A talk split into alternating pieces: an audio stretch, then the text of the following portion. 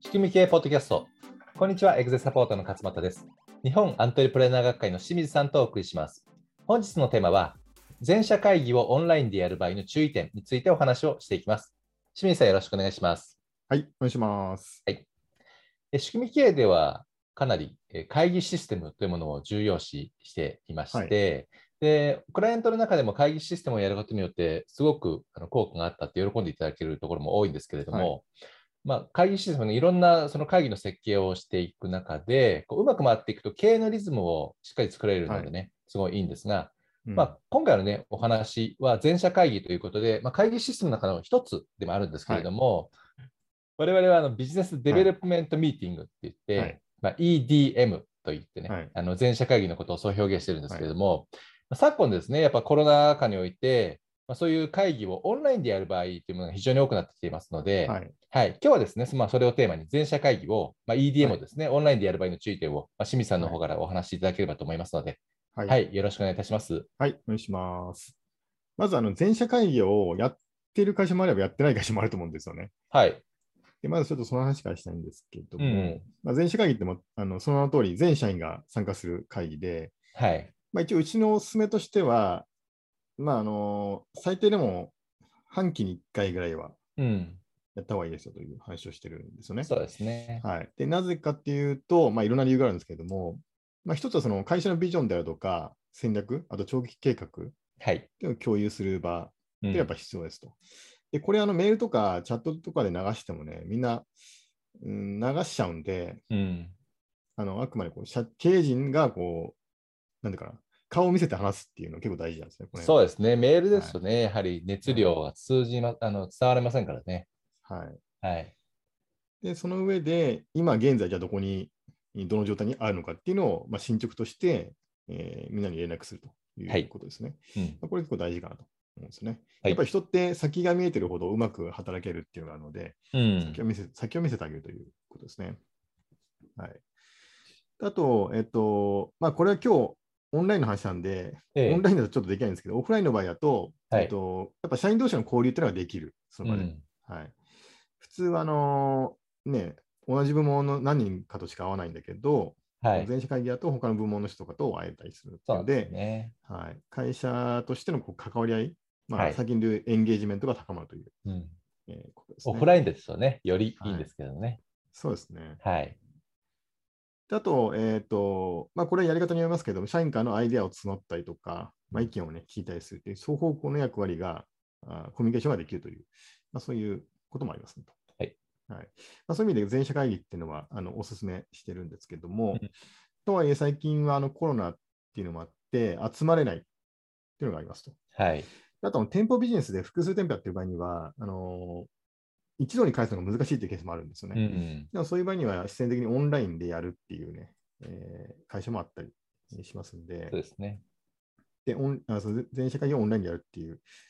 えー時の注意点になってくるんですけども、はい、えーっとまず注意点の一つ目としては、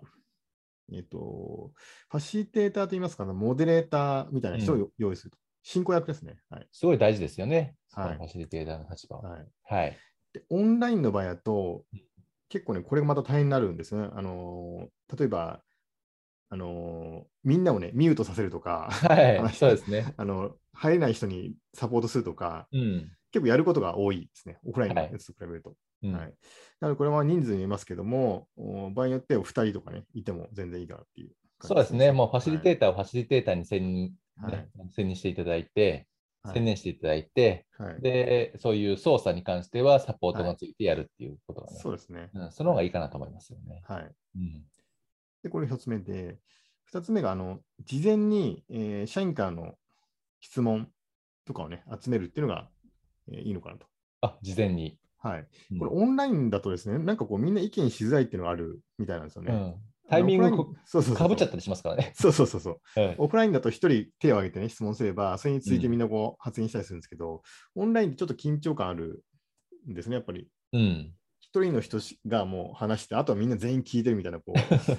とね、緊張感あるので、そうですね、質問しづらいっていうのがあったりします。うん。すごいわかりますね。はい、うん、なので、えーと、事前に質問を集めておくと。で、それに対して、まあ、経営陣なり、なんなりが、答えるっていうセッションを入れるというのかなと思いますね。はいうん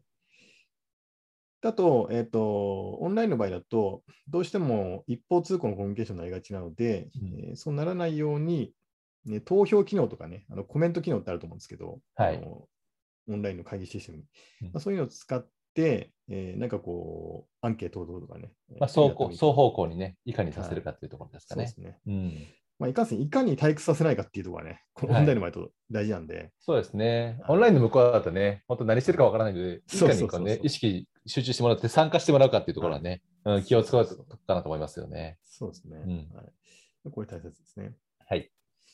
だとね、開始前のバッファ時間を設けるってことなんですけど、まあ、これどういうことかというと、普通オオフラインのミーティングだと、例えば10時から始めるってなった時に、大体まあ9時45分ぐらいから会場してですね、はい。で早く来る人はその15分前に来て、なんか準備したりとか、うん。あと他の社員とね、話したりするっていう、このバッファの時間結構ね、コミュニケーションの場になるので、い、なるほど、なるほど。いんですけど、うんだオンラインの場合も同じように、ちょっとバッファ時間設けて、うん雑談できる時間を設けるというのが、あ場を温めとくっていう。そうですね、場をねね、温めると。はいうん。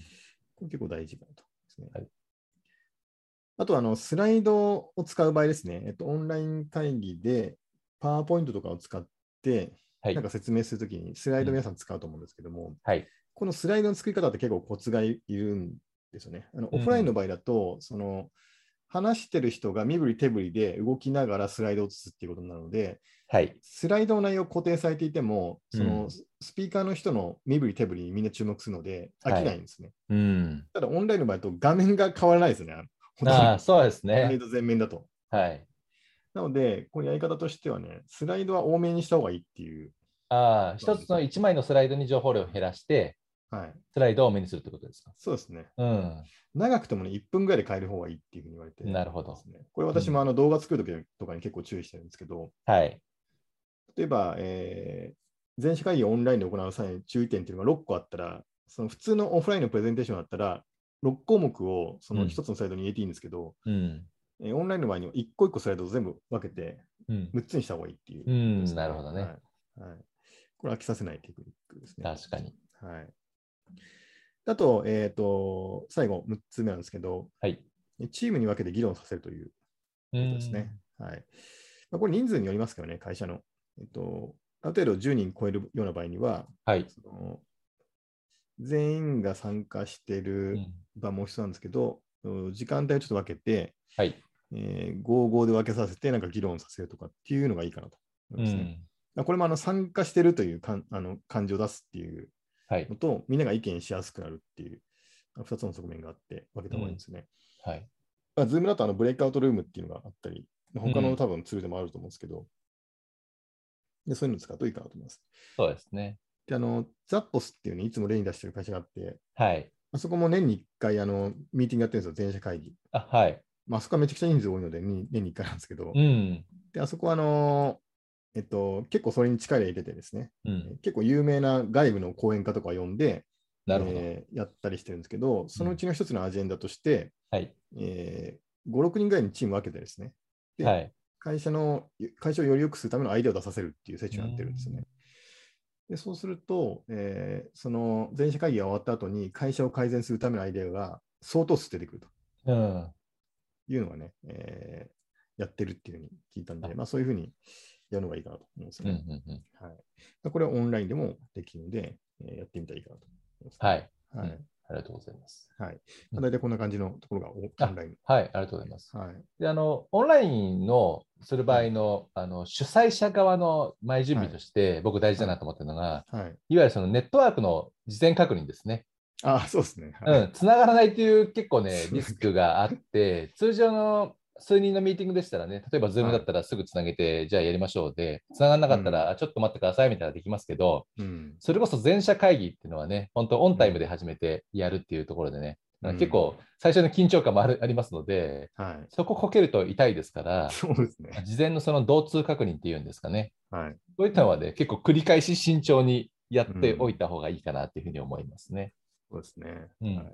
で、参加型という意味では、当然そのお全社会議の中だ中でこう、いかにこう参加してもらうかっていうのも大事ですけれども、いわゆる終わった後ですね、うんそれの、まあ、フィードバックであるとか、あとタスク決め、あそうそう決まったことのタスク決めとか、その後にこうビジネスにつなげていくっていうところも、うん意識して設定さ、設計されると、うん。ね、なんか単発のものではなくて、続いてるようなものでしてね、できるかなと思いますので、うん。そうですねはい。うんまあ、そういう、まあ、注意点があるかなというふうに思いました。はい。はい。はい